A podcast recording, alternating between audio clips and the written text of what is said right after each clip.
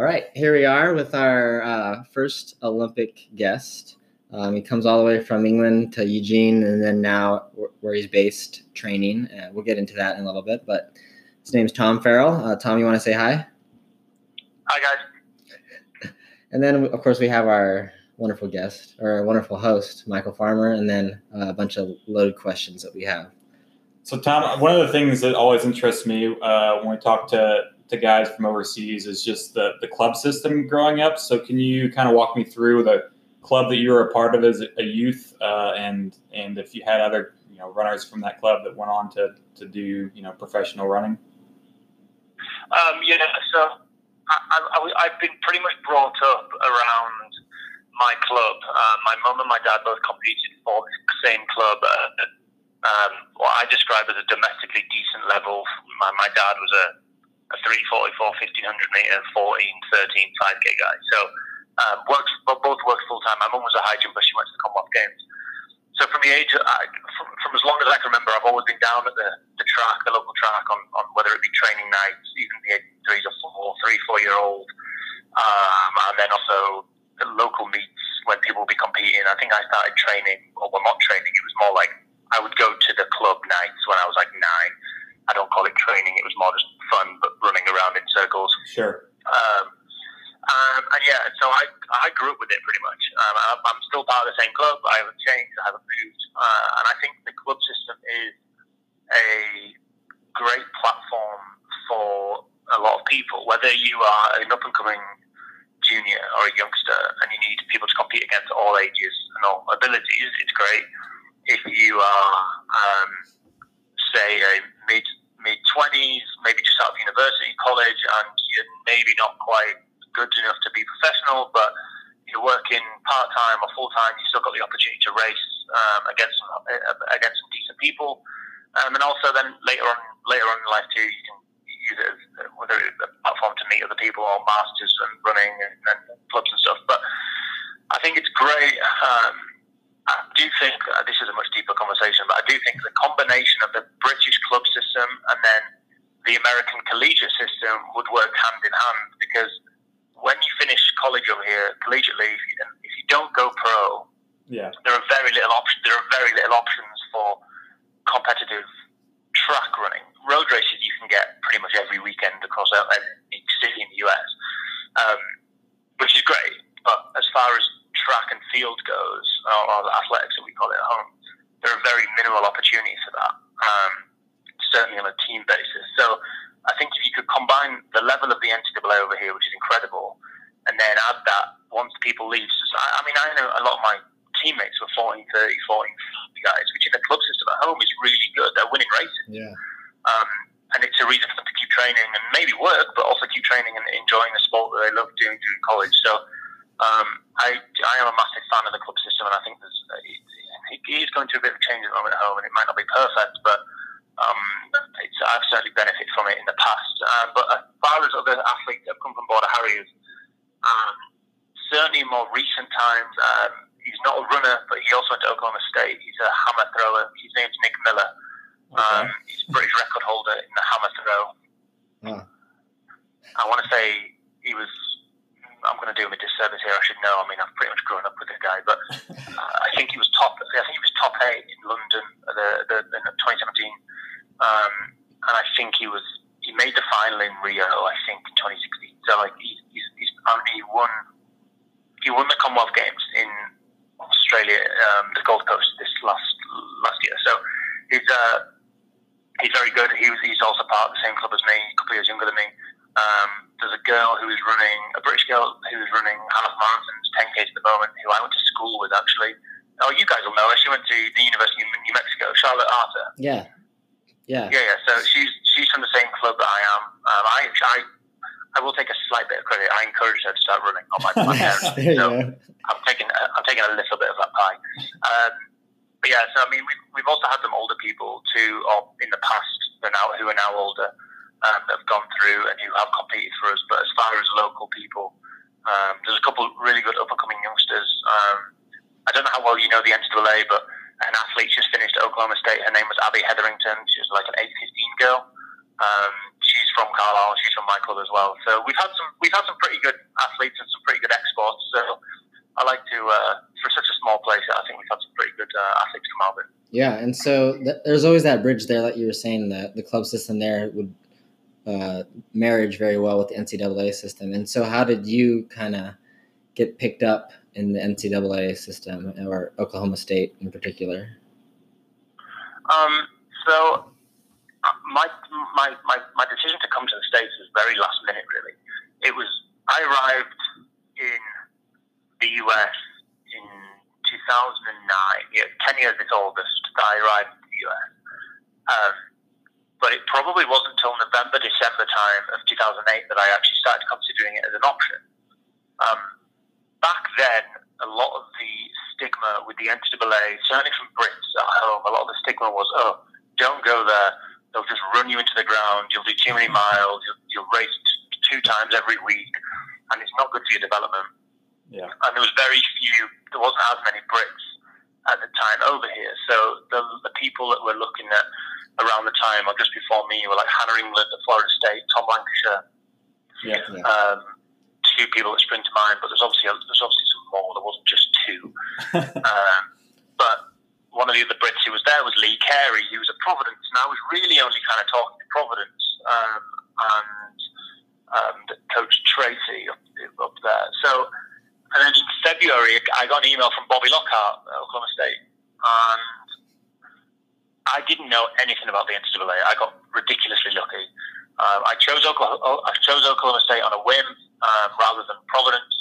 I just I didn't even look at like I had no idea that I was going into what turned out to be like a powerhouse distance school for like those four or five years I was there. right. Don Cosby, Colby Lowe, Jonas Fernandez, Right. uh, Jovenel Sasha, Kirubel Erassa, Shadrach Kipchirchir, like, I mean, the group that we had was insane. I had no idea that was going to happen and how good that meant. I didn't know what winning an NCAA team title meant. I knew nothing about it. My theory going to Oklahoma State was, I'm not signing like a four-year deal, so if I don't like it after a year, I'll just go home and I'll just start university a year late. Um, so yeah, so Bobby sent me my first email in February of 2009, and I was in Stillwater, Oklahoma, August 2009, and I didn't visit. Um, so yeah, that was how I ended up in the states. Hmm, nice. And had you been to the U.S. before? Um, yes, but like sparingly. Um, I think when I was two, or two, I went to um, Disneyland with my parents, of which I don't think I remember anything, and then a couple times skiing, probably between the ages of 15 and 18. But as far as like we, uh, most of the time we holidayed or vacationed um, in Europe with my family because it was cheaper, um, basically. Yeah. Nice. So, uh, coached by Dave Smith at Oklahoma State, uh, you know he's a, a prominent figure in uh, collegiate coaching. Uh, kind of, what did you think about his philosophy? What were things you learned from him, and and things maybe you, you know you took away from that experience? I mean, yeah, I, I, I massively rate Dave as a coach, um, and we, we, we still we're still pretty close now. I don't talk to him all the time, but whenever we're in the same city, um, we'll meet up and have food or coffee. Or um, if um, sometimes I go back to uh, very rarely, but I'll go, if I go back to Stillwater, I'll obviously see him, and I would say that we're still pretty close. I mean, without a doubt, I wouldn't be where I am today. In my opinion, I wouldn't be where I am today without Dave and his kind of knowledge and his, his, his coaching of me and his development of me between arriving into Stillwater, Oklahoma as a 352, 1500 meter guy and leaving as a 341, 13, 15 guy. You know, I mean, it, that, Yeah. that that transition in those four and a half years was um, great. I think his his philosophies are good. I think they they they it's a good transition period from kind of 18 year old um, coming out of high school or school and then kind of transitioning into the collegiate world. He doesn't just bang you on a 100 mile a week.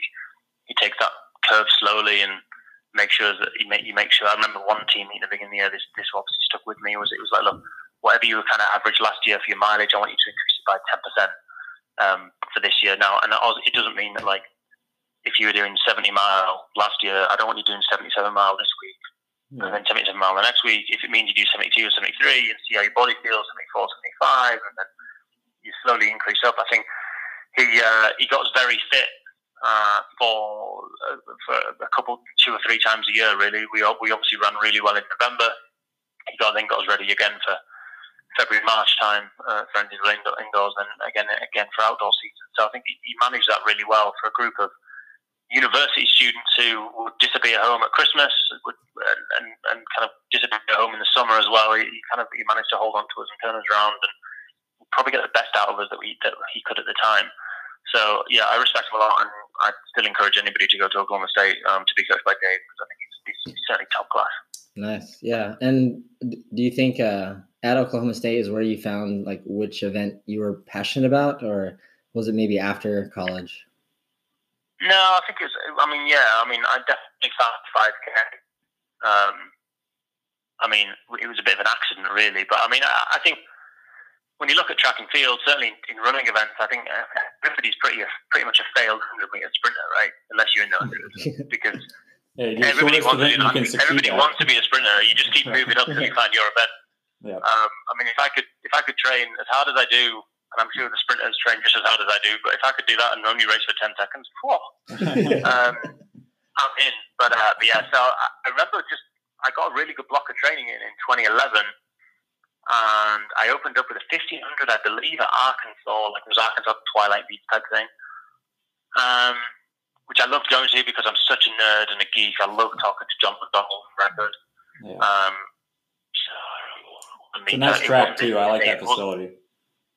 Say that again. Uh, It's a nice track too. Their their uh, their facility there. They, they have like a, a loop in the woods there, right uh, nearby that track, and it's it's a great place to go watch a you know a lot of high level. They do. Apart from it was a it's a, it's a bit, a bit of a climb up from the track. We went to cool down there once, and I vowed never to go back because it's such a hill to get there. But it, yeah, it is a really good loop in the woods. Um, but yeah, so I, it was it was almost Arkansas was almost like our home. Our home meets. We'd go there for cross. We went there a couple times indoors. We'd go there a couple times outdoors. And I remember one time standing talking to John McDonald. I'm pretty sure my warm up ended, ended up getting a cut, cut really short because I was just talking to him and I forgot that I had to go warm up. Um, but yeah, in 2011, I got a really good block of training and opened up with a 1500 that I believe I won. Oh, maybe. But I remember, I think it's the race where, if I'm right, um, there was myself, Dorian Ulrey, Chris O'Hare, John Fernandez, Wow. um, to name a few. And We'll just say you It's not won. really No one's gonna fact Yeah. check us. no one's gonna look this up. And I, I'm, I really hope this is right, but I'm, I believe I won that race. And I was like, See, I, I, just, I just off strength, you know, like 341. It wasn't a quick race, maybe 342. Um, but just kind of those boys kind of went a bit early, and I managed to claw them back down the home straight, and, and it was a little bit, bit, bit of a shocker for an opener to beat the caliber of athletes that they are. Obviously, it wasn't it wasn't a quick race. It was probably the perfect race for me. If it was a 340 race, bit of bit of, bit of wipe the floor of me type thing. Yeah. Um, but yeah, so then going into the Peyton Jordan, um, I think it was, yeah, it must have been the Peyton Jordan 2011. It was Peyton Jordan going into that. And Dave just kind of, we were in a conversation, had a conversation one day, and he's like, Do you want to try a 5K? And I was like, Yeah, why not? and it just like a, it, we didn't think that I was going to do a 5K for the rest of the year. We, you know what I mean? It was just like, Oh, well, look, you, we know that you're qualified type thing, so you're probably get into regionals with that 1500, so you might as well just do a 5 now.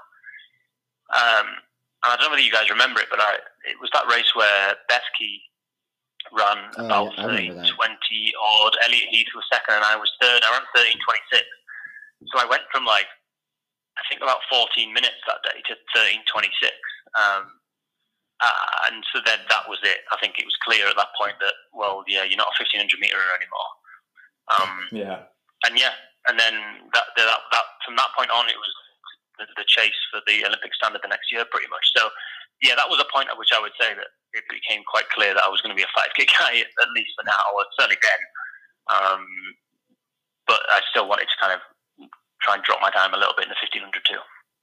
Yeah, I think it's it's good to you know drop down and do the shorter distances and some over distances. Obviously, as a part of training, you know I'm sure that that grind that you had at Fayetteville helped prepare you for Peyton Jordan in the 5K. Um, that, while we're on Oklahoma State, I know it's poor form to uh, you know to talk about other people like on the team when we're interviewing you, but because you know German's kind of a you know has this aura in the U.S. and you know there's been stories about his you know some of his talent and, and um, you know obviously injury problems over the years. But as as a teammate, I mean, was I mean, did you see something that was abnormally talented, or or kind of how did you get a read on uh, German as a runner in college? Oh, I mean, some of the things I saw him do were incredible. Um, some of the things he did to me were incredible. um, but I mean, just a, a, an extremely nice, down to earth guy. Um, would help anybody and everybody.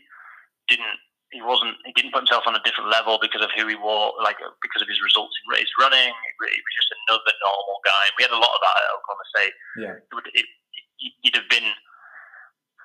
There were so many good athletes across different events, whether it was 10k, 5k, 1500 you couldn't really be the, the, the like the, the, the cocky team leader because someone else would put you down, or the next workout you'd be crushed, or right. Mm-hmm. depending on what the workout was. So whether it was somebody nailing you on a 10 mile tempo or an 8 mile tempo, or then somebody taking it to you a couple of days later doing 200 or 400 on the track, you know, there was never, there couldn't never really be a the top of the, the cream of the, the cream of the, the creme de la creme, I guess. But no, Cameron's a great guy. I, I do feel. Um, I don't, I don't want to say sorry for him, but I, I, I do feel that like the amount you Americans certainly put a hell of a lot of pressure on him, um, and I don't know whether he felt that. Uh, but yeah, I wouldn't. I wouldn't disagree with that. yeah, and I, I don't know whether it affected him or not. It's something we never talked about because I mean, it's how do you how do you approach that in a conversation? Right. But he he, I mean, he I believe he's not running anymore. Um, he's down back near home, I think in California, where he's, where he's from. But yeah yeah, no, a great guy. I had a great. I think I crossed over with him for three years, uh, and yeah, I could. I mean, some of I, he he put he put like laps into me or like seconds into me in a workout, and he wouldn't even be sweating. um, but uh, but yeah, no, great guy, an incredible athlete. Yeah, awesome. And then uh, moving forward after OSU, what uh, what options did you have uh, professionally, or whether you wanted to go professional or not? Yeah, I mean, I think um, the realistic view that I took going in, going into Oklahoma State, my, my, my parents have obviously had a, a, lot of input on my career based on because their knowledge of track and field is, is, is, great and they understand it. So my mum's the the two different people. My mum, my dad. My mum is like, the, "Oh, well done, you tried your best. Keep going, keep going," like type thing. Whereas my dad's the realist and going, "Look, like kind of say in college, it was like, look, if you're not running at least 1340 or 340, you haven't got a chance of going pro. So he'd have been the person to go, no, don't. Yeah. You can't make it pro. Just get a real job. Tough love. Um, uh, yeah, yeah, but uh, like, and I, and I accept, I accept that, and it might be hard to hear at the time, but it's true. Obviously, by the time getting to the end of my college career, um, it was clear that yeah, like you, you've got a future in the sport if you want it, or certainly for a few years, who knows. So yeah, it was something that I wanted to do, and it was something that um, it was honestly the reason why I came to when well came to the NCAA. I wouldn't have come to the NCAA. Um, well, I had a lot better academic options in the UK rather than Oklahoma State. um, no, um, not that. Not. I actually learned a lot. I, I chose a degree that I really I found really interesting. Certainly, my last two years when I started to actually get down to the specifics, I double majored in entrepreneurship and marketing. So once I got down to the nitty gritty stuff of like the real, like honing in on the entrepreneurship and then the marketing side of it, I loved it. Um, and I learned a lot. Um, but if I wanted to just kind of write something on my CV or my resume to say I went to this university, I wouldn't have gone to Oklahoma State. Yeah, it's too so, bad Oxford and didn't have a running yeah, I mean, yeah, I mean, like when people ask me, oh yeah, like Dave, Dave is a massive person for academia. Um, he put a lot of um, emphasis on us. We had to do well in school. We had a study hall that you went to as freshman. If, if you're and ever if ever your your cumulative GPA dropped below a 3.0, you had to go back into study hall with the freshmen. So it was an, that wasn't like an encouraging factor to get you my GPA above 3.0, and it mine was, and I'm, I'm great for it. But um, I will I wouldn't hold back and say that like whenever it, even in even back in high school, I would say that my running came before my academia. Um, and and because my theory is you can only run until you're probably 35, 37 if you're lucky. Well, 35 if you're lucky, 37 if you're really lucky, and you could always go back to school. So um, that was kind of my theory on that. But uh, but yeah, it was something that I wanted to do. So my dad obviously he was like, yeah, well, let's give it a shot.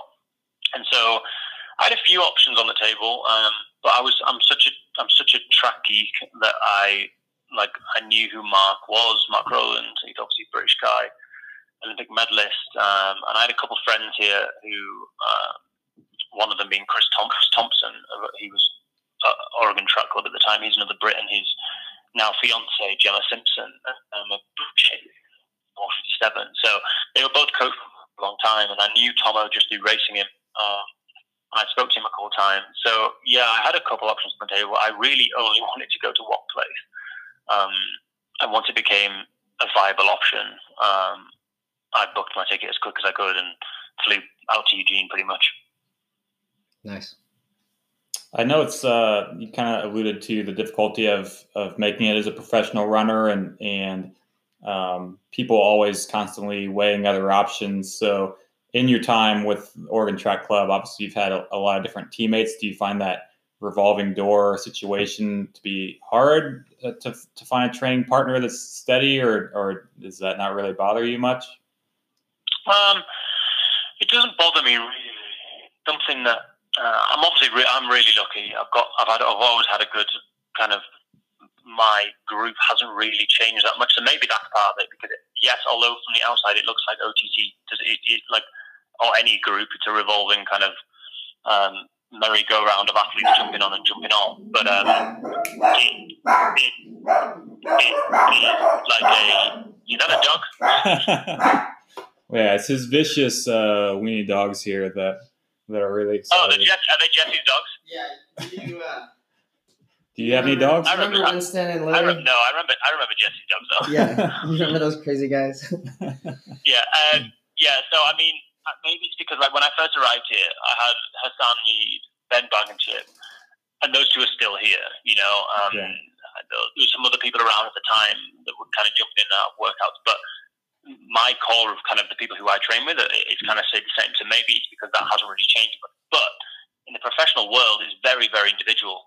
Um, certainly the way Mark coaches, yes, we might work out together. But if Mark writes my plan and then Mark writes Hassan's plan, for example, and there isn't anywhere that me and Hassan can cross over to work out together, we just don't work out together. It's not yeah. like one person, what he writes a work, work out to one person and then everybody does them. It's very individualized. So it, training partners is great. It massively helping workouts, and yeah, it's fun and sociable to run with them on runs. But um, I wouldn't like to become reliant on them, um, and I'd like to think that I'd be able to do the training on my own, um, even without them. So I mean, look, they're a massive help. It's it's amazing. It's a luxury not having to lead every rep on your own, or if there's three, you lead you lead a third of the workout, which is amazing. But um, it's certainly something that uh, I, I don't think people should be become reliant on because of we're different people. You know, animal um, a different animal to me.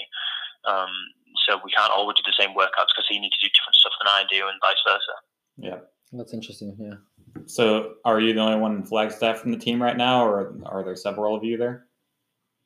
Sorry, say that one more time. You broke up at the beginning. Uh, are you the only one from the team in Flagstaff at the moment, or are there several of you? No, pretty much all of us are here. Okay. Um, yeah, I believe everyone is here. So it's it, we all got here on Sunday, Monday. So this is week one. We've got our first kind of first session uh, down in Sedona tomorrow. So I'll probably be dead tomorrow afternoon by about lunchtime, twelve noon.